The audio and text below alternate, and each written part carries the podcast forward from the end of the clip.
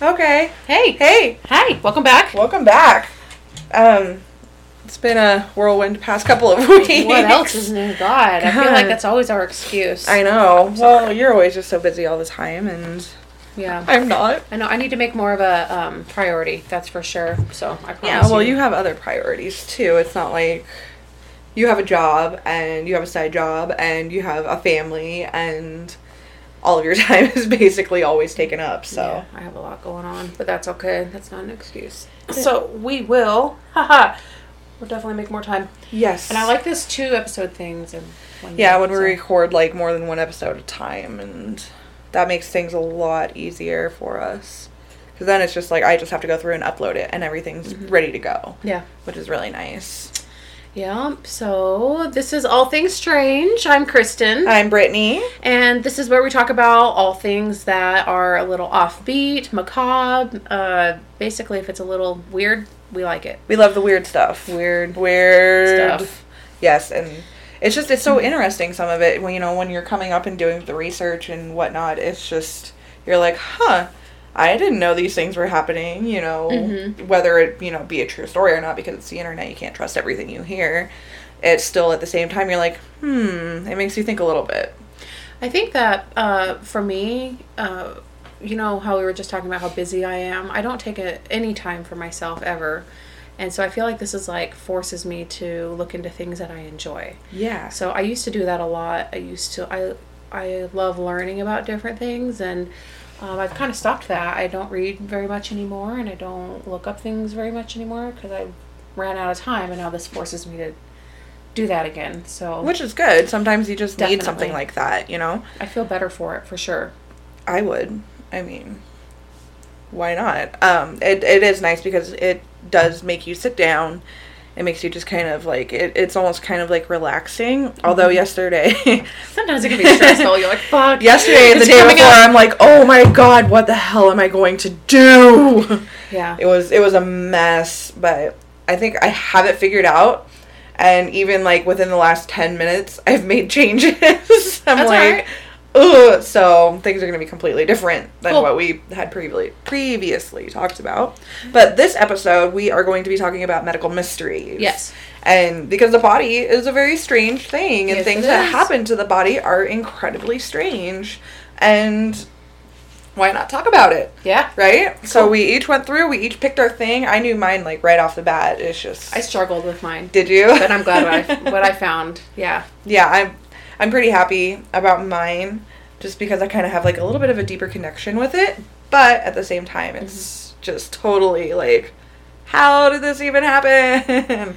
Cool. like so Do you want to go first? You seem excited. I I can go first. That's I'd no to. problem with me. So I'm doing mine on a man named Terry Wallis, and he was the man that slept for 19 years.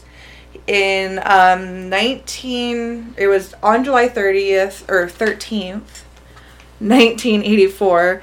Terry Wallis, when he was 20 was year- 20 years old, he was in a really bad car accident. His truck skid off of a of a small bridge. Mhm. It like crashed into a guardrail and then it like tumbled for 25 feet before it landed upside down in a dry riverbed.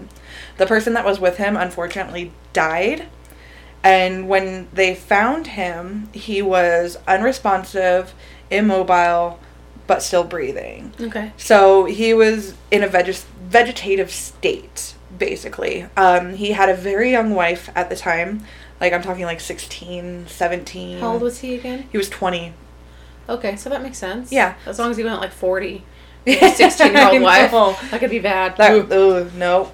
Um, who am I to talk? My husband's 12 years older than I know, but you guys were adults. That is true. We, I mean, physically, yes. Mentally, Hmm. we were not adults. You guys had a ways to go. But you're almost there. We're almost there. Me more than him still. I don't understand something. Um, so, anyways, so she is very young. They had just had a baby. I think it was like six weeks before. Yeah, six weeks before they had a baby girl. That poor girl. Um, the wife's name was Sandy, Mhm. and the daughter's name was Amber. Um, the mother heard about his accident first, and for some reason I didn't write her name down on this, but we, we'll get to her later. Um, The accident had left him a quadriplegic and he was moved into a nursing home.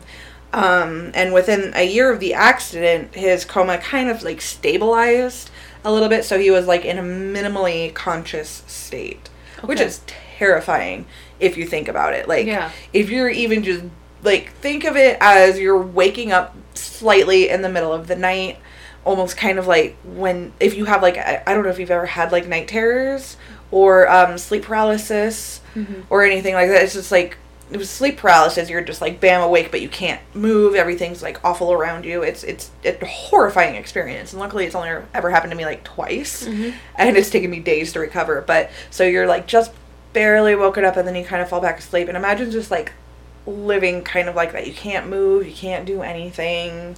It's just it's terrible. What was that movie? Uh, or maybe it was a television show. Oh my god, it was a movie. I think it was the one with Uma Thurman. Fuck. Uh, where the patient, where the the orderly, where he would go and like rape the comatose patient, Oh, it and was she ended up Kill Bill movie. Yes, it was a Kill Bill movie. Yeah, it was, yes. I think it was the second Kill Bill. The guy that drove the pussy wagon. Yes, the Yeah. Pussymobile. Um, his name was Buck, and he was here to fuck. Yeah, basically, that's right. And oh my god, or what a something like that. I don't know, But I fucking love how she just well, what it was, it was it was the orderly was letting other people come in to fuck the comatose patient, Right, And they would make pay money. him, yeah, to do so. And I'm That's just like, fucking horrible. Can you imagine being like somewhat conscious? Could you imagine that? Like, I, I'm sure it actually happened somewhere, but it is also a Quentin Tarantino movie, Yeah, so it's like, whoa. Um, no, I love all the Kill Bill movies. Yeah, I, just do. recently watched them. Oh. Uh, a few years, maybe yeah, about a few years ago for the first time because I was just like, man, I'm not into that. Like I was really stubborn about it, and my husband was like, Kristen, you'll love these. So I sat down and I was just like, mind blown. It's I amazing. I absolutely loved them. I thought It they were fantastic. so amazing. Uh, when Mark and I first moved in together, we had like each our own copies of Volume One and Two. Cool. And so we were just kind of like, well, do do we keep them both? like, what do we do? We ended up we we didn't do anything about it for a while, but then after I, I was going through the movies, and I was like, no, we don't ever watch this. We don't we don't ever watch this or this or this. So let's just go ahead and clean it out. And so now we don't, we're down to like one copy, which. I kind of wish I had like a traveling copy Yeah. of each of the movies makes sense. because I love them. yeah, they're I very good. absolutely love them. Um, Okay, so, he was, so he was semi-conscious. he was um, minimally Minimum, conscious. okay. So it was like just enough, really, just to keep him breathing. But there's like you never know if like he could hear things What he's or in. see things. Yeah, exactly. Um, but the doctors did believe he would never recover. Um, 19 years later, in 2003, he woke up. Um, a nurse had walked in and noticed that he was kind of like alert almost. And his mom was there, and he was, the nurse was like, Hey, who's this walking up to you? And he's like, Mama. He spoke. Interesting. Yeah, very interesting. And um, because the family was not a very well to do family, and this all happened in Stone County, Arkansas. Okay. Um, so because the family was obviously not rich by any means, they couldn't afford like the physiotherapy or the yeah the physiotherapy. So he had really weak muscles, and they did manage to keep his bed sores to a minimum, which is really nice. Um, so his like I saw pictures of him. And he just like his head was just you know a normal size head, but because he had no muscle mass, Oh, he's like skeletal. his body was skin and bones, but not his head. Mhm. It, it just it, it was really sad to me, but I'm just like whatever he pulled through, he did okay, which is great. But um, over the next three days, um, it was like a three day uh, awakening period. Is basically what it was. It took him about three days to wake up as much as he was really gonna you know wake up for that time. And he still thought it was That's a 19. trip. I know. He still thought it was 1984. Um, he thought he was still a 20 year old and he didn't remember his wife. He didn't remember his daughter. There that he had a daughter. He had no memory of that. How many years was he in this state? 19 years. 19 years. So his daughter was an adult. Yeah. Uh, and we'll get to that later too. Holy crap. Um, so he um was able to regain the ability to control parts of his body and speak to others, but he was still disabled because the um, accident at that time had left him as a quadriplegic. Mhm. But he was able to, after you know sleeping it off for 19 years, he was able to basically move around a little bit more. Um, but he did also um, suffer from a condition, and I'm gonna I'll try not to murder this. Um, it's a motor disorder called dysarthria, like D Y S A R T H R I A. Dysarthria. Yeah, dysarthria. And that is a condition in which, um, I wrote this down too, a condition in which problems effectively occur with the muscles that help produce produce speech, often making it difficult to pronounce words. Okay. So it's like he could talk, he could understand, you know, what people are saying, but sometimes when he would go to talk, it wouldn't come out right. Um, I want to kind of liken it a little bit to when somebody has a stroke Okay. and they sometimes have that problem forming words. Like when my grandma had her stroke, she would Mhm. look at me, she was like, I know who you are. I know exactly who you are. I can't say your name, but it's like you're Michael's daughter, you're Becky's daughter, and Mhm. you're my first granddaughter. Like I know who you are. But she couldn't say my name. Interesting. So I want to liken it to something like that, but at the same time, I have no idea. Mhm. Um, but there it was. So in 2005, there was a in the UK a special on Body Shock called "The Man Who Slept for 19 Years." It showed his mother and daughter encouraging him to go to neurologists to find out how he regained his speech after so long. Um, there were a lot of really well-known doctors on there, neurologists, neuropsychologists, you know, just people like that. Um, there was an actually a neuropsychologist. He said that um, his brain, Terry's brain, had retained a lot before the accident, but lost the, the ability to store any new memories. Oh, so God. right up before the accident, you know, those the things that happened, you know, maybe like a week or two or whatever before the accident, those were still just thoughts. They weren't quite memories yet in the brain, and that's why he can't really remember them. Um, and it's like to this day, it's like he can't really. There's a movie like that. That is terrifying. It's one of the best movies I've ever seen, and I watched it by accident. It was actually just a few months ago. Cannot remember the name. I'll have to ask Jeremy, Yeah, uh, or maybe I'll Google it really quick. But that's what that reminds me of that is terrifying. of a young man. I love my memories. They're so great in my head. Ugh. Um, and then there was another doctor uh, who was a neurologist that um, showed that the damage to the frontal lobes of Terry's brain kept him from processing new experiences into memories, even you know to this day. Um, there were brain scans done by the oh crap Weill Wheel Cornell uh, Medical College, and that helped build the hypothesis that his brain was essentially rewiring self, rewiring itself to get around all the damage that this accident had caused. That's amazing. That is absolutely incredible. The brain power that we have it, that is untapped is amazing. Yeah, it is. And that's the thing too. It's just your oh my gosh, the brain is such a mysterious thing. Yes, it is. It really is because you know we we know so much about muscles, we know so Mhm. much about hearts, livers, all of all of the organs, but the brain Mhm. is like that one thing that is just so hard to get a grasp on. Like nerves, yeah, we can easily. Well, what's funny is it's figure out the mystery trying to figure out the mystery. Yeah, exactly. It's just it's in, it's insane. I don't even understand. So, you know, all of this wonderful things happened. And then I found this article on whoa, on the Telegraph, Mhm. which I don't really know much about the Telegraph because I don't read a lot of From the articles. UK? Yeah. Yeah. I don't read a whole lot of articles on it, but it just seems like kind of one of those tabloidy, but like with more news related rather than like celeb related. Yeah, I, that's Yeah. how I would categorize it as well. I like Telegraph stuff though. The title for this one and the subtitle for it are Awakening to a Family Feud. His recovery from a 19 year coma cheered America, but Terry Wallis doesn't know that his daughter is a stripper, his wife has three children by another man, and his family is at war over this. So, this, and I found, I found um, a little bit of. Um, Oh my I found a few articles to back a lot of this up too Mhm. on other sites. So Terry Wallis I has wondered. some catching up to do.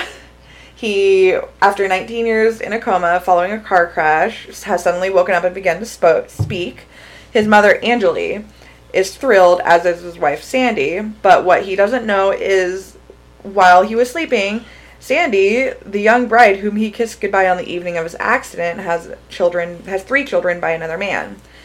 And as he struggles to match the young woman who visits him in the hospital in Arkansas with a hazy memory of his six month old daughter, which this is like the times seem off because like everything else I found said six weeks and that he absolutely didn't remember, and I found more. Either way, that. she was an infant. Either way, yeah, she was an instant. Um, that his daughter Amber, and he has yet to learn that she, who is now like twenty, earns a living as a striptease dancer. hmm Um, so basically, soon after this, this is all from the article. Soon after Wallis's near lifeless body was recovered from a dried up riverbed, it emerges that his parents went to court to claim exclusive guardianship over their son, cutting Sandy and indirectly Amber out of his life.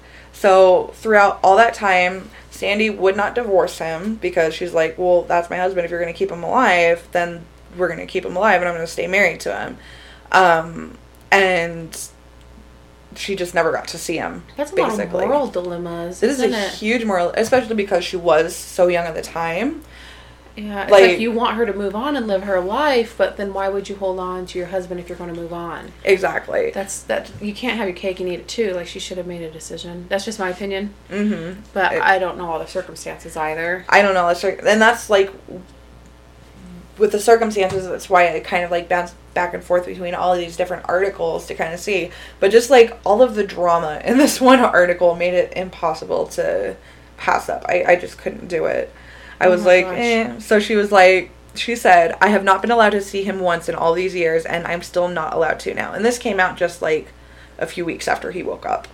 So his wife was never because his parents took guardianship. Yep. I'm just clarifying. Okay, his parents took guardianship and wouldn't allow her. What assholes? I know, right? That's. I mean, they were married. They had a kid together. Just why? I don't understand that. That's They probably didn't like her from the beginning. Oh no, probably not. You know, it's just one of those things. What a dick fucking move, man. Like, I am actually more blown away by that. That's terrible because if she showed initiative in the beginning and wanted to help take care, well, and what she kind of an in- asshole mom do you have that says, no, Exactly. Well, she does say in this article, you know, she was 17 when it happened. She did have a bit of a breakdown over it, like, how am I going to do this? And of course, once Terry's mom figured this out, she's like, oh, yeah, she's definitely not going to do this. So we might as well do everything that we can just to keep her away. It's like, she's 17. She's allowed to freak out a little bit, you know? Hmm. Oh, just drives me nuts. So she gets into this relationship um, with a guy that she only says his name is Mike, which is fine. Um, she had three kids with him, and she's like, you know, I acknowledge that there's this problem, but I'm still married. And she told the guy, she's like, I am not going to divorce him to marry you because he's still alive. He's still doing his thing. And I, you know, she kind of like halfway hmm. moved on in a way, and they ended up splitting up because a- she wouldn't divorce Well, him. yeah. Well, what a terrible. Why should he stick around for that? Exactly, and I don't blame him for that what either. a But terrible conundrum for both of them. I Like a- know. the state of their life must have always never must have never truly been comfortable. Exactly. Well, and the Sad. thing is too is she does state in this article that you know Mike has moved on, he's married now, and all this other stuff, but they still all attend family functions together. Mhm. So they're still in really good standing. You know, they've got the three kids, so that makes me happy if that's actually true. Um, so that's not like the worst thing in the world. Yeah. Um, let's see, where was I gonna go? So, his mom basically takes over, and she's just like, "No, we're just gonna keep him alive. We're gonna," knowing that the, the, all the care that was gonna go into this, knowing that they couldn't fully afford all of it all if they couldn't have the physiotherapy, which that's fine. That's your kid. I get it. Cool. Um, she, Angeli, the mom, described her son's remarkable recovery, stating that while he had childhood memories of his family, even remembering that it, it had been his job to feed their pigs, he had no clear recollection of his daughter or his marriage or anything like that. Well, I bet that just his mom just loved that shit. Well, here's the thing. Sandy, however, challenges this version of events, saying that although the Wallis family would not acknowledge Amber, she had visited Terry three times since he had begun to talk. So, she's it's it's basically it's just sounding like a big feud and they're just like oh well whose penis is bigger because she's lying or she's lying or just one of those things. And i'm like man the guy woke up after 19 years. Why can't you guys just hold hands and be happy for a Five minute? minutes, yeah. yeah just get it together.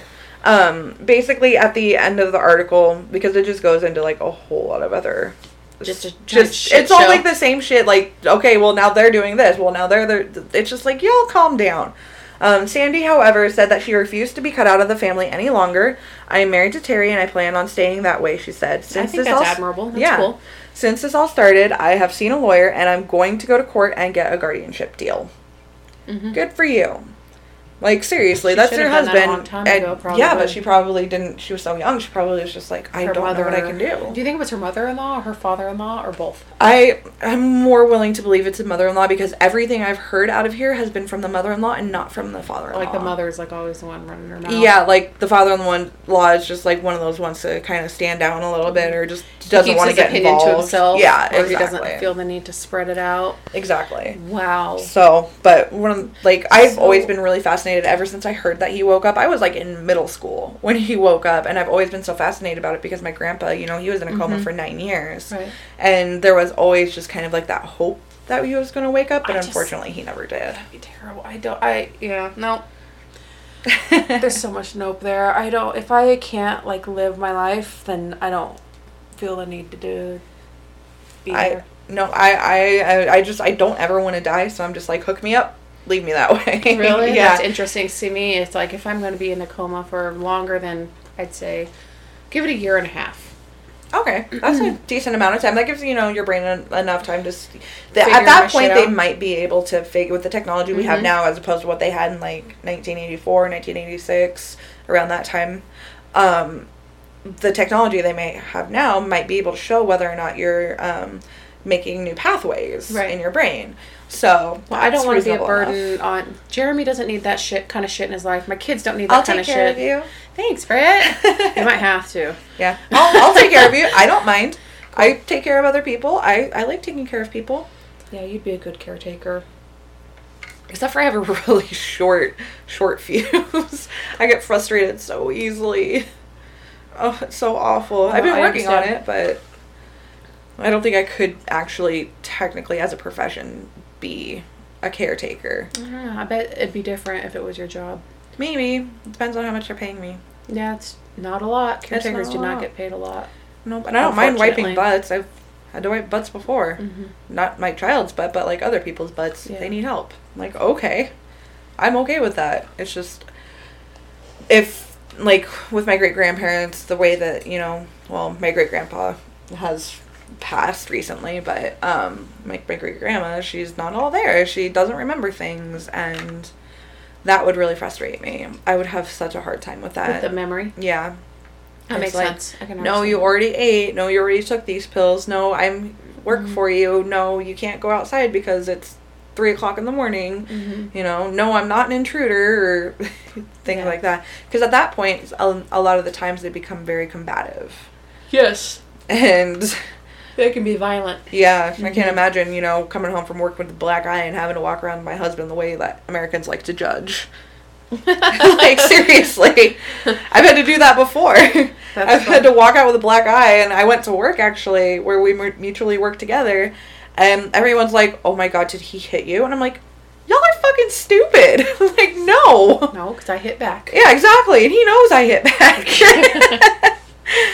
But it's just like they're so quick to judge, rather than to be like, "Oh, hey, what happens? Like, "Oh, very easy for me to explain to you. I fell down and hit my face on a doorknob." Mm-hmm. Like, it's as simple as that. But everything is just not how people want it to be. Yeah. So, because maybe they want to be a savior. So he's still alive. as far as I could find, I tried to look Mhm. up to see whether or not he had died, but so we don't have a conclusion if she got guardianship. I couldn't find that either. That's so, too bad. I wonder what happened. I don't know. I'm wonder what hoping his daughter's she. doing. Ooh, hopefully she's going to college. All that strip teasing Yeah. might have paid her way through college. It probably could have. Yeah. Well, my I'm really hoping that Sandy didn't give up on a fight for guardianship or even just have like a deal on guardianship because the way it sounds to me i really don't want angeli to win that at all I just, I guess I just feel like they both kind of need to be a little more charitable. I'm sure that there's wrongs on both sides of the fence. Um, I guess I just understand that sometimes people have a hard time letting go of their children and look and realizing that they're adults. And uh, sometimes they just need to learn to let go. But this is a totally unique situation because Yeah.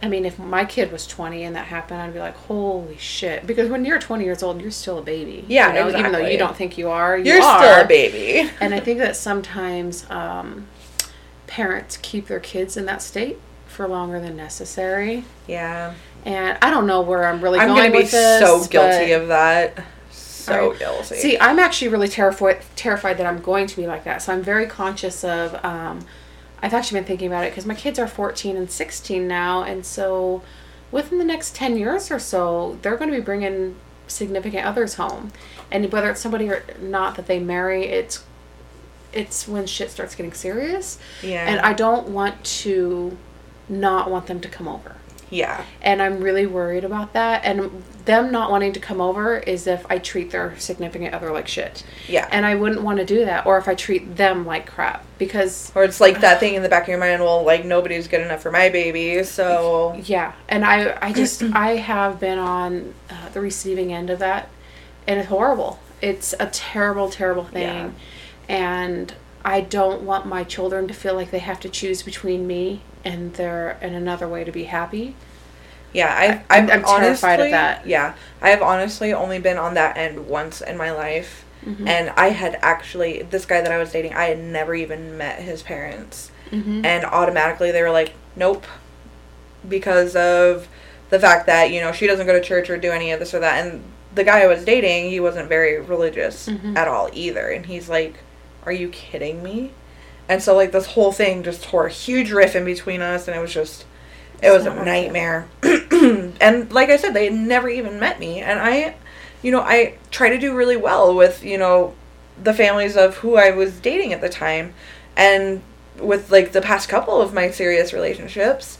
Yeah, there might have been like a couple of things we didn't agree on, but we eventually ended up working it Right. out. Like I love my in-laws. I have great, great in-laws. That's fantastic. So, and that's one thing like I'm pretty pretty happy about, but Pretty it also clear on kind that? of yeah. That's but it good. also kind of one makes me wonder too, like if something that like this were to ever happen, like how would it be? Would you know things like would the dynamic all of a sudden just change Mhm. or? And then I think about it at the same time. I'm like, you know, I don't think that it would just because of how awesome they really are. So That's fan- that's really good. I, I always try to cultivate a relationship in the moment with my kids with a thought towards the future. yeah, So, um, like when they were really little, uh, I would encourage them to tell me anything, and if I didn't like it, I wouldn't like freak out necessarily. And now I'm reaping those benefits. So they're telling me about, you know, people that they like at school, and um, they're telling me about that kind of stuff, and they can feel open because I started when they were really, really young, and um, I just worry. I, I worry a lot about my relationship with my kids as an adult. yeah. Yeah. Well, I think honestly, if you keep going the way that you're going, I think you'll be just fine. I hope so. Those Yeah. kids have nothing to complain about. To be perfectly, to be perfectly honest, they Everybody has no- something to complain Well, about. Unfortunately, it's always the mother's fault. Realistically, realistically, they have nothing to complain about. They could be so much worse off. I like to think so. Maybe you know what? Maybe put them in a situation to where they are way worse off. Let them see. Ooh, have them have them volunteer at homeless shelters or at the Dove Center. My mom made me do that once uh, because my sister, terrifying. my sister and I were being kind of bratty, and it was around the Christmas season, and my mom made us go and uh, feed the homeless, and that was quite the experience. It is stuck very with me. Yeah, because we were being dicks basically. Yeah. I was in a in a class in high school and we had to do some volunteering and things like that and that was even just a little bit that I did just to get by on the grade because high school duh um, just to get by on the grade and even the little bit that I did was pretty like whoa Cool. so it was really cool But yeah. Okay. So that was my medical mystery. I know it doesn't seem like just so super exciting, but if you think about it, No, I most people don't recover from something It's like a that. mind fuck. It, It really is. is. The more you think about it, the more you're like, oh my god. And the drama that was involved in it is that's a whole nother like psychology like discussion. Yeah, it's like at that point, do you want to wake up or no? Yeah. Seriously. All right. So should we go into mine? Yes, I would love to hear okay. it. Okay. So mine. Um. First, what I was thinking about doing is I know I'm going to fucking butcher this. You know how I read things and I don't hear them said, Yes. and so I mispronounce everything. Yes. Okay. Is it chimera or chimera? What? It's C H I M E R A.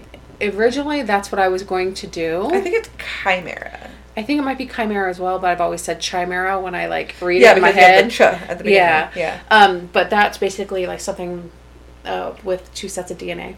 Ooh. Yeah, but that's not what I'm doing. Okay. Yeah. that would be really good too. That's when I re- remembered the nature versus nurture experiment, the Minnesota twin family study. Oh. Yeah. I remember reading about this actually just last year. I didn't delve too deep into it because I was just like, I can't. If I Mm-hmm. if I go down this rabbit hole, I will never emerge. So it was pretty amazing. I and I got a lot of my um, stuff was condensed into like one particular article on livescience.com. So thank you guys. Um, but I just kind of bullet pointed a few things uh, because I figured they could be just like general talking points. Yeah. Um, so basically, so I was actually shocked about when it when it occurred. I thought it was earlier, like around like the fifties, No. 60s. No, it was a 20 year experiment. It was conducted from 1979 to 1999. So super recent. Well, of course they had to finish it before Y2K and all the computers crashed. True, right? true. And it followed identical and fraternal twins who were separated at an early age. Yeah, so heartbreaking. it is. I don't. I'm not sure they separated them, which I was what I had always thought. I didn't see any evidence of that.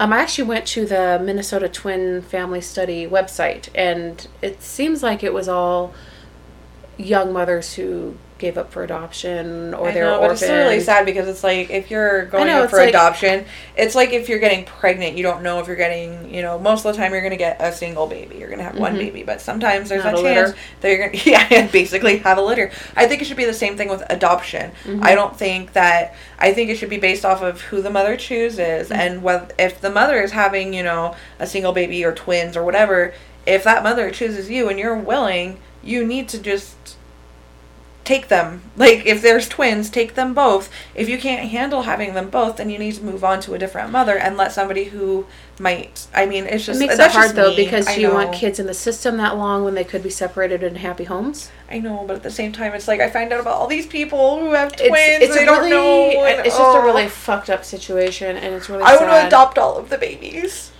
So over the time, the twenty years, uh, what is official is the hundred a one hundred and thirty seven pairs of twins, eighty one pairs of identical, and fifty six pairs of fraternal. Um, you know the difference between the two, Yes. right? Okay. Yeah. Um, so those of you that don't know, identical are uh, one egg that's separated, and fraternal are Two two eggs. separate eggs. Yep. Yes. And it the study resulted in more than 170 individual studies focusing on different medical and psychological characteristics. So this was like the big massive study Yeah. and within it they had a little like subcategories or yeah. Kind of like branching off a little bit. Exactly. Yeah. And it was pretty interesting. I just kind of wrote down some of the things that um, that were of note that were noted. Um, let's see. So genetics, one thing that they've discovered, they have a stronger influence on sexual orientation in male twins. really? So, yes. So if you have one male twin who is gay, it's he's more likely to have his other twin be, Be gay, gay. than like if you had one who's a lesbian, and yeah, or whatever you identify as. That's cool. I don't get into the whole labeling thing because I think that is But for the study, it's kind of Mm-hmm. important. yeah. So, um, yeah, so I thought that was interesting that it was uh, stronger in male twins. And identical twins would stand the same way, while fraternal twins would have different postures. Really? Yeah, so they would, like, throughout childhood and into their adulthood, they would take pictures of people standing. And it was interesting. It's it's almost like when you're like walking through the mall or or something, and you see like a mother daughter, and they walk exactly the same way. Yes. I sometimes I wonder if Madeline and I walk the same way. You know, I've never really noticed. It's but the thing is, is these things are also like it sounds like they're kind of small enough. to It's like not the things that you would go out to notice. Yeah. You have to think of to notice. Yeah, That's really interesting. yeah, it is really interesting uh, that the identical would stand this way, same way, and the fraternal would not. They're just like walking around with mirrors attached to them. Pretty much, yeah. if you ever feel like having a twin, just take a full length mirror and attach it to your arm like a um, a shield, like an old school gladiator shield, Like yeah. and be like, "Oh no, I'm I'm Brittany. Have you met my You get really my- good at reflecting sun in people's eyes. Exactly. Oh my god, I would use that. I try to do that to people who are like riding my ass while Mm-hmm. I'm driving. I'll try to catch their headlights just right to kind of like back them off a little bit. And if I can't do it with my rear view mirror, I do it with my side mirrors. That's smart. I love it. It's a lot of fun. It's smart until you kill someone, but yeah, I love it. You know what? They shouldn't be riding my ass because I break for tailgaters. I agree. I oh. Fuckers. Mhm. It's like if I'm doing five over, calm your tits, okay? Mhm. Seriously. I agree. Okay, so a study in 1990 found that genetics account for 50% of the religi- rel- religiosity among the population. So, in other words, uh, so both identical twins raised apart were more likely to be religious or not uh, compared with unrelated individuals. So, So- even like their propensity to be religious, 50%. So even, you know, like, you know, say the birth mother had, you know, generations of being Catholic or whatever, and like the adoptive parents come in and they're like Christian Or Protestant or, or whatever. Protestant. So the Mhm. twins were more likely to be religious and follow not Catholicism but Christianity because that's what they're growing up with. But if the adoptive mother has no like religious like need to or whatever and then they get They'll adopted off usually the still find a religion to like grab onto. yeah Yeah. okay Yeah, it's interesting. It, it's not it's not specific by the religion, but just uh, specifically spiritual. okay So a spiritual need is has to be fed. I really wonder what happened to mine because I have none I have no spiritual need I'm deeply spiritual, but not religious. I like, you know, I have like a little bit, but I'm not like, oh gosh, no, we have to do things by the sun or whatever. No, I, I'm, I'm just, I just live my life day by day, like a person, I guess. Like I don't know. being on the earth. Yeah, exactly. I, I just, I feel absolutely no need for religion in my life, hmm which is cool. Yeah. it works for me. I respect either way. yeah, honestly. it's like if you want to have a religion, cool, go for it. It's all for you. Me, I don't want it. Yeah, I'm not angry about religion. Like some people seem when I get angry when they get pushy. That's when I get angry. that uh even then i'm just like okay but when they start when they stop respecting my space is when i start getting Yeah. angry if they're like come to church with me and i'm always like no i don't get angry about that but i Yeah, that's get fine. angry about if you're coming into my space and telling me i'm wrong for it that's when we got a fucking yeah. problem Or it's like, no, no, you really have to come. You just, you have to, you have to. And I'm like, I don't fucking have to do anything. Mhm. Why, why, why would I have to do that? it's truly none of your business Exactly. um Anyways. no dude i get it i don't really want to turn this to a whole like religious political No, no, no, no, no. Okay, so um, other so obviously there's a strong genetic influence on dental and gum health. Yes. You know, even um, when they when one twin would be like taking really good care of their teeth and another twin wouldn't be, they still seem to have like the same problems. Maybe the um, how what am I trying to say? Like Uh, when something is worse, exasperated, but that's Yeah. not. i- Is that? I, that's I don't know if I'm using that in um, the correct- exacerbated. in the correct context. But you know what I'm trying to Yeah. say. So like, you know, like one might have more of an issue, but the other is still might be dealing with it a little bit. Yeah. It's still present there. Mhm. So I thought that was really interesting. And another thing is, uh, the study found another study found fifty percent genetic influence on happiness and well being, and I found that to be really fascinating because it's also fifty percent for uh, being religious or not Yeah. and um, happiness and well-being you know it's a it's definitely all about your mindset Yeah. it doesn't matter about your circumstance it de- it matters on how you handle those circumstances. exactly. Yeah. hmm Did you know And that's- that being a that night owl is genetic?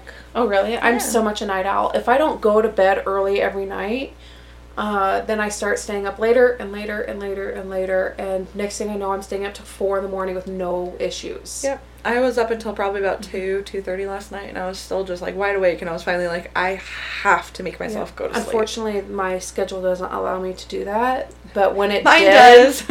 when it did, man, I, yeah, total night owl. Yeah. Always have been. It's just when I work best. well, apparently it's genetic. I saw a study it's on interesting. Neither one of my parents are night owls. it. Really? hmm But your dad gets up like at midnight. My dad so- would be getting up when I would be like going to sleep. Yeah. When I was a teenager, he'd get up at like four in the morning, and That's I'd be like, weird. "Night," and he'd be like, "What are you doing up?" uh, going to bed. Duh. But of course, my dad doesn't think that anybody that's that sleeps past you know six a.m. is sleeping in. I'm like, you need to calm your shit. yeah, seriously. Calm your tits. okay, so. Okay, so okay, so another uh, study, researchers surveyed the separated twins about how close they felt to their newfound sibling. Um, so among identical twins, eighty percent of those surveyed reported feeling closer and more familiar with their twin than they did with to their best friends, suggesting a strong genetic component in the bond between identical twins. That makes sense to me. hmm So somebody you even like grew up with, and they Yeah. were your best friend. They knew everything about you. You met your twin, and that was it. Yeah, Your that that makes just a whole lot of sense to me. Because, And that was the especially like identical identical. Mhm. Yeah, because you know there's so many similarities. Obviously, very the study is- interesting the yeah. bond that Exactly. they have. To me, that's why I thought it was so interesting because that bond is such a mystery. Yeah. It's definitely a mystery. Um, so in 1986, a study found that genetics plays a larger role in personality than previously thought. Environment affected personality when twins were raised apart, but not when they were raised together. The study suggested, which I thought that was so. In other words, so um, hold on. so wh- when they're raised together, um, they can. The way I read it was that they can go their separate ways. That's why you'll have twins that are totally opposite in the same household. But then when you have twins that are like separated by social class, economic class, uh, across the country, different total cultures, and they still are very similar in their uh, their propensity to do things or to believe things or Well, to because if they're raised apart, they're not dealing with that competition, like you know. exactly yeah that's Oh well, what I I'm think. like two minutes older, so obviously I'm the better Mhm. one, or you know things like that, or like you can't dress like that because I'm dressed like that. You need to go find something else. Or Yeah. it's like I don't want to dress it's like almost you anyway. like that need to be seen as an individual. I find that fascinating when you're a teenager and you you want to be this individual, but you still have to dress like your friends. You still have to look like your friends. Yeah. I was definitely one of those kids where I was like, oh, I have to be an individual, and I still kind of have it even as an adult. Yeah. But I look back on my uh, when I was a kid, and I really did a lot of stuff to fit in, and I didn't realize it at the time. I wanted to be like, I'm original. I'm Yeah, and that's kinda that's a funny thing too because when I was in you know high school and middle school and things like Mhm. that, it was kind of getting around like the emo phase and Mhm. whatever, and so it was all about being individual and blah blah blah blah. And the next thing you know, all the everybody's same. yeah everybody's coming to school looking exactly the same anyway. So it's like you think you're an individual, but when in reality you're still the same. You're still doing the same thing as everybody else, which is fine. That's perfectly fine because then and you know you're fitting in with that culture. Or, you know you're doing whatever. And I made a whole lot of friends. I had a whole lot of friends during middle school and high school, and I was very lucky. But now, as an adult, I'm just like, I'm just gonna throw on this pair of generic, like right now I'm wearing these generic capris and a tank top. I wear a tank top, like two tank tops every day. And I'm just like, yeah, I don't want to worry about what other people think or if I have to fit in with any of them. Right. If I if I look the way I look, then I look the way I look. It's not for anybody else. So, but yeah, back in the day, fitting in that was a big big thing, even when we thought it wasn't. I've known a couple of different twins. Uh, actually, I know this one set of twins, and even as adults, they hate each other's guts. really? I it's really eerie because they are so identical. You cannot tell them apart. oh man, could you imagine if like you accidentally called one the other name and like how pissed that they would get? I've done it. Like, oh god, that is awful. And they just fucking glare at you, and they're not like nice about it all. But It's, It's like, like- I don't know them well enough. Yeah. It's just when you see them like in the grocery store or something, you say, "Oh, hey, so and so," and they're like, like they get shitty or they ignore you or yeah. they they truly hate that the other one is in their life. Like they resent Yeah. the fact that the other one is so much like them. I've and never known because they twins like both talk about.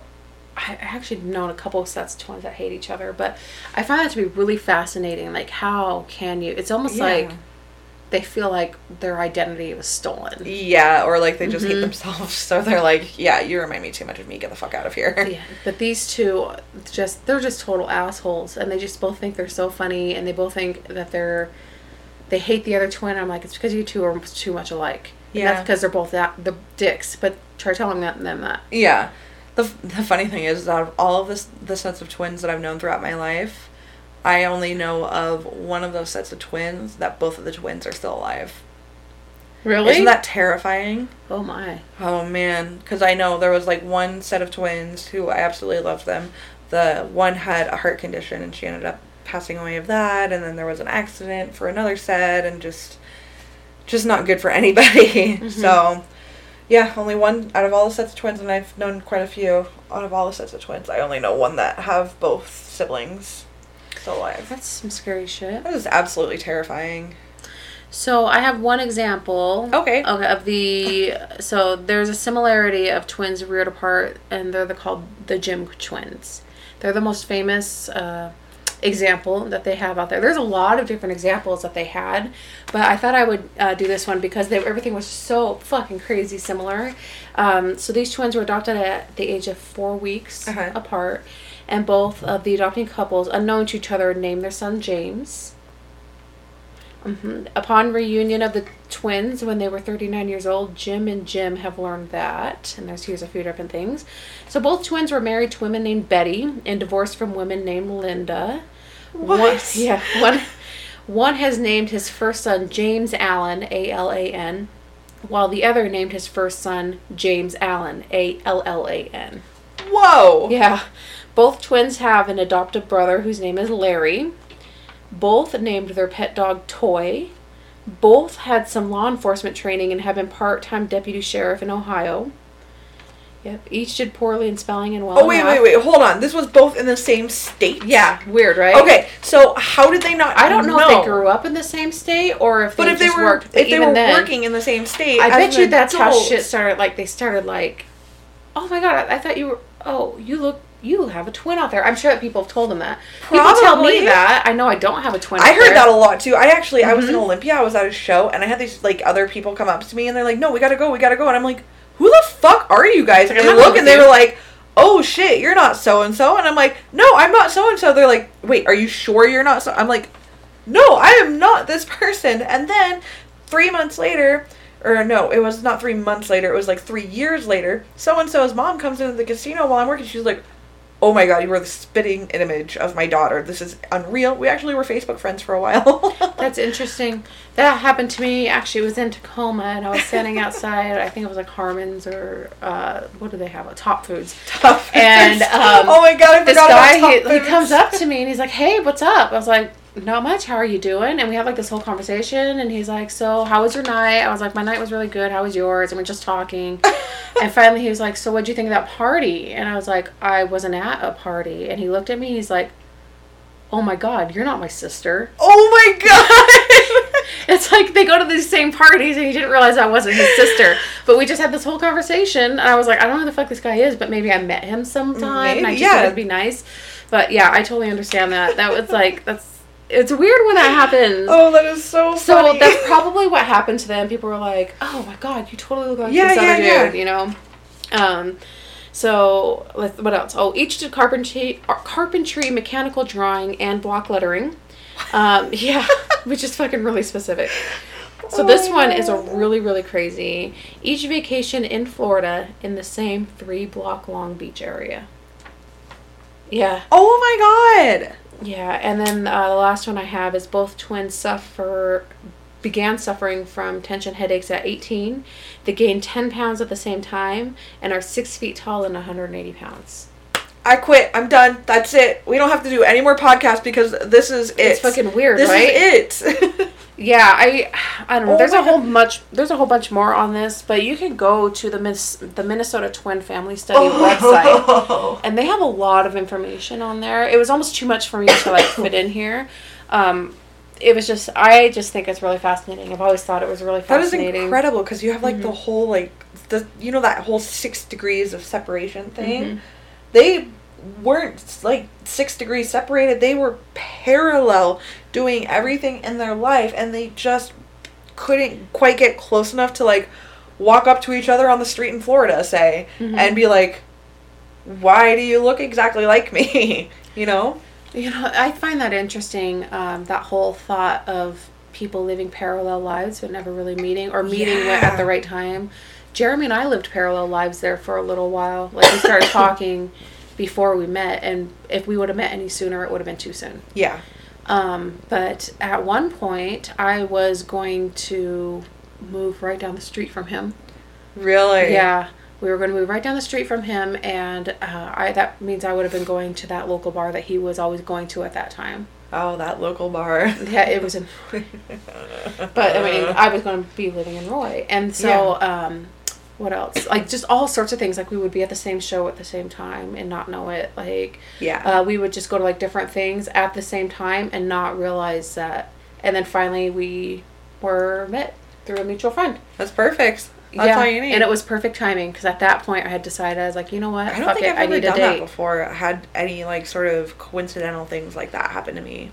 It happens to me a lot. I've I don't know if I look for it more often or uh, I just feel like it does happen to me quite often. Yeah, I mean, like I've had like coincidences happen, obviously, but nothing like a parallel coincidence like Mhm. that. You know, it's just really, it's it's just one of those another mystery of Mhm. life. I think that life is really fascinating. life is really fascinating in general. So yeah, that's all I got.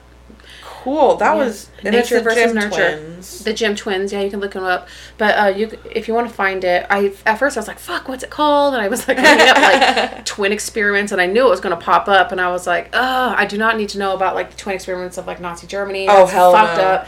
I was like, "I'm not even going to fucking touch that." Um, but that's what kept popping up, and I was like, "No, what is it?" Finally, I, re- I remembered it was nature versus nurture.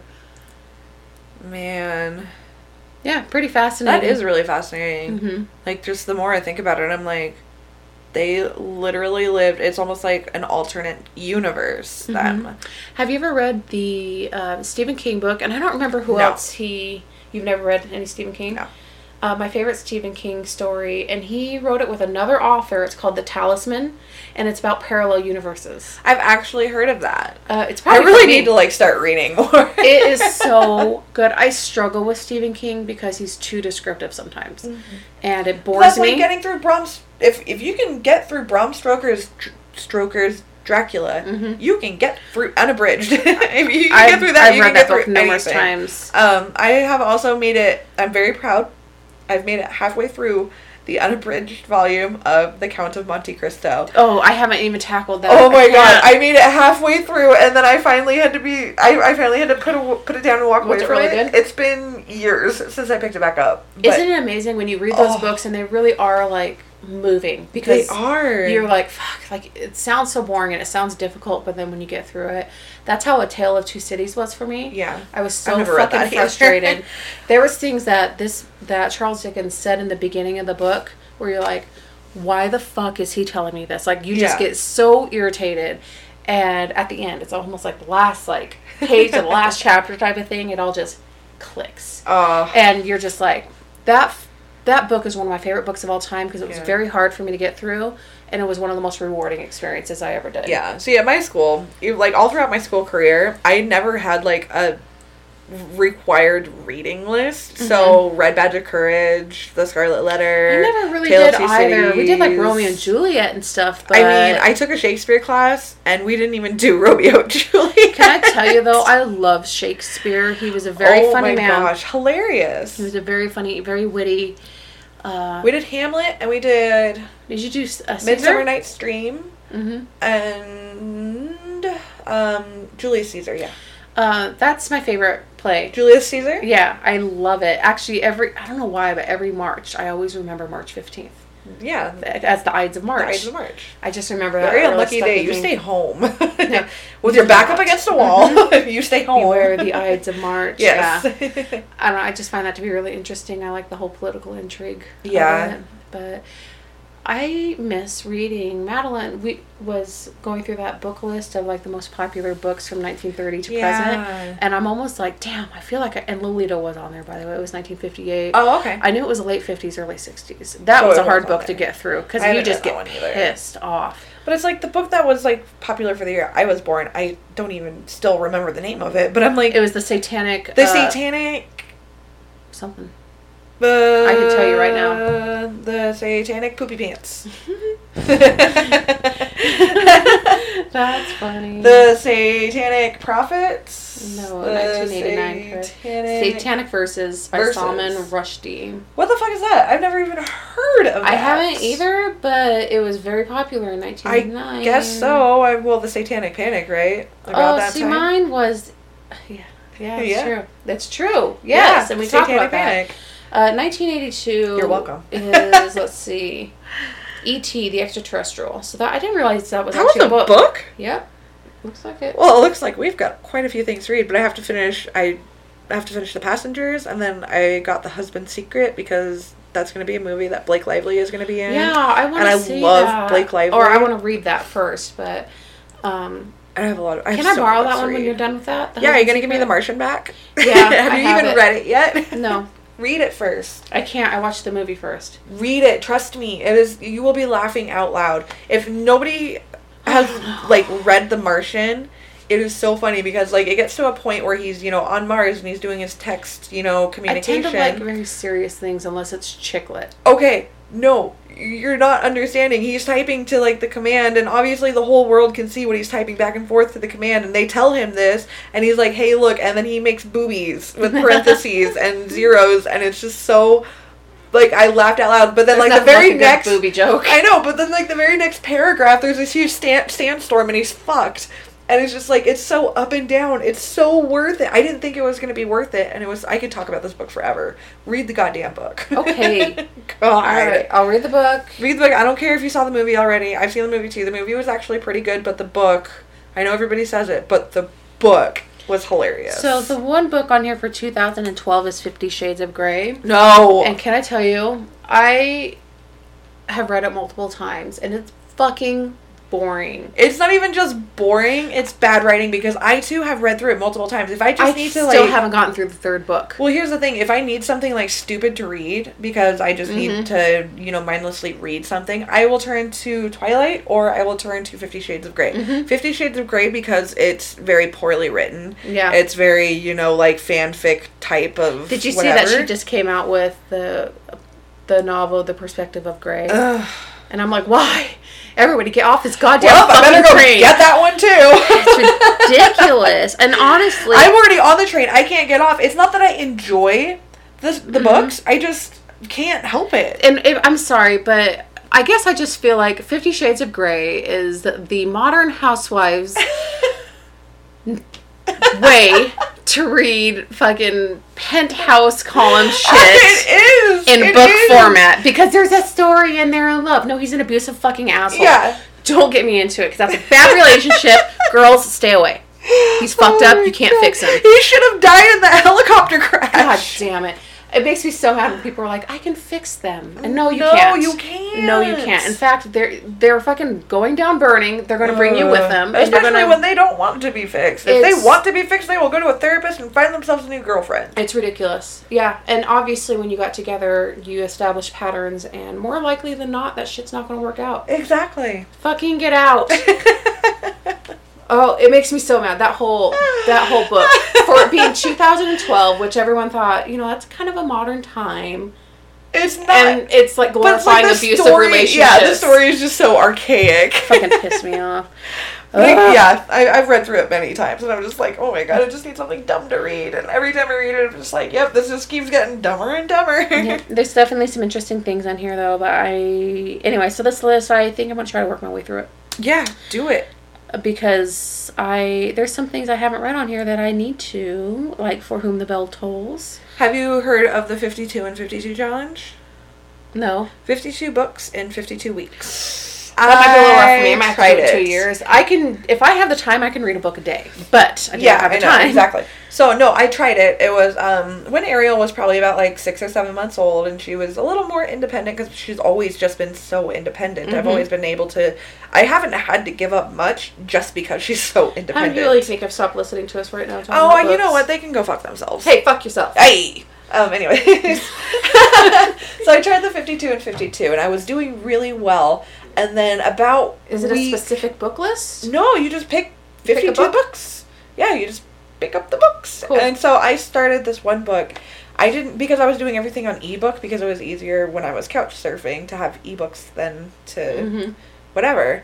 And so I'm reading and reading and then all of a sudden I realized that this book is way longer than what I had co- like allotted for reading time in order to finish this and then I was like okay fine whatever and I just kept going along with it and the next thing I know I kind of gave up and I, I made it about 12 weeks in though Cool. and I, I read all of the Anne Rice Sleeping Beauty books I've read all those. and Terrifying. Good lord. oh my god I had no idea what I was getting myself into You be figure Anne Rice. This will be fine. It'll be it'll be interesting. it'll be you know like the vampire version of VC Andrews. Yeah, but Um, no, no. oh no, that was terrifying. That is some dark sex shit. It's like seriously dark. Mm-hmm. I'm just like reading this and reading this, and I was like, what? How the prince was a necrophile. fuck? Yeah, and then it's like, and then you can't stop because then like You're like, okay, I there's gotta like that know. whole thing where she gets sold at the market, and I'm yeah, just like, and then they were like have to be horses. Yeah. yeah. I was like, oh, I don't know, but I gotta read it. And it's, so just gotta keep but going. now it's in my brain forever. Exactly, Now and I can't. I've never been able to get rid of it. No So amount don't of do it. brainwashing is getting rid of it because if I do Mhm. get rid of it, I'll probably just end up having to read it again. Yeah. And Whoops. whoopsies, it's back. Okay. Well, on that note, On that note, we Mm-hmm. are done with this week's episode. We got all of our chatter done at the end. It seems like. yeah, it took me a while to warm up. I had a rough night. Yeah. and we're, and we're doing this in the morning, which is weird. Which is weird. We're not drinking. It's not even morning right now. It's like two o'clock. Maybe we should start Get drinking and do the next. yes, let's do that. I like that idea. I only have one beer left, but your vodka is still here. Oh yay! I always have vodka here. I know. I went to my freezer one time. I went to go fill up the ice, and there was like a bottle of vodka in there. I was like, "This isn't mine." That's how it was at Melissa's house too. I always had vodka in her freezer. always. we need to just get Melissa to move down here, and we'll never run out of vodka, and ever. we'll be all happy together, and she can just come hang out. Yeah. Ooh, you know what we should do? We need to get her on a FaceTime for one of these uh, podcast recording sessions. Yeah, And we need to we need to figure out something. I don't know if a FaceTime would work because of the sound of the recording. I don't. We have to figure something out for sure. Yeah, we will. No, I think it'll be fine. she I've would held- enjoy that. I've held my phone up to the microphone just to test it before. It did okay. Because, you know, I've got a lot of articles on my phone, so I wanted to make sure me just having it wasn't Mhm. gonna Cool. mess anything up. But we need Melissa. I know. I miss her. I miss her too. Okay, guys. All right, you guys. Um, stay tuned for next week's episode. We're We gonna take a little break and maybe get a drink and Well, we're not coming back. They won't hear this for another week. I know. Oh, but anyway, stay tuned for next week's episode. Um, we're going to talk about shaman, famous shaman, Mhm. ritualistic healers or leaders or whatever. I found mine after I changed like a million times because it was so hard. Mm-hmm. So hard. It was like completely opposite of this week's medical mysteries because I had the really hard time for I knew the immediately. this coming one, and then yeah, you knew immediately. Cool. So, All right. all right. Well, thanks so much, you guys. All we right. love you. Bye. Love you, boo boo. Hey everyone, it's Brittany here. I just wanted to say thank you for listening to another episode of the All Things Strange podcast. I just wanted to let you know that we are all across social media doing everything that we can to get the word out. We do have our email um, all set up, so if you want to set in suggestions or if we're not on a platform that you want to listen to us on, I can do my best to get us on there. So the email is allthingsstrangepodcast at gmail.com. We are also All Things Strange Podcast on Instagram, on Facebook, on YouTube, on SoundCloud, on iTunes. On Twitter, we are All Strange Pod um, because apparently All Things Strange Podcast was way too many letters for that specific platform. I mean, you only get so many. Um, but please go follow us on all those social medias. I'm going to try to be a lot more active on them because I want to hear from you guys and I want you to, like, see what we're doing all the time and everything like that. Make sure to share the posts with your friends, like, subscribe, rate, comment, be a part of our little family here because we want to grow. We want things to be amazing for you guys. We really do appreciate you. Um, with our like four listeners out there. I know we don't have very many, but it's cool. You're one of us. You're you know, you're here with us at the beginning. We love you. We appreciate it. Thank you so so much and we'll talk to you later.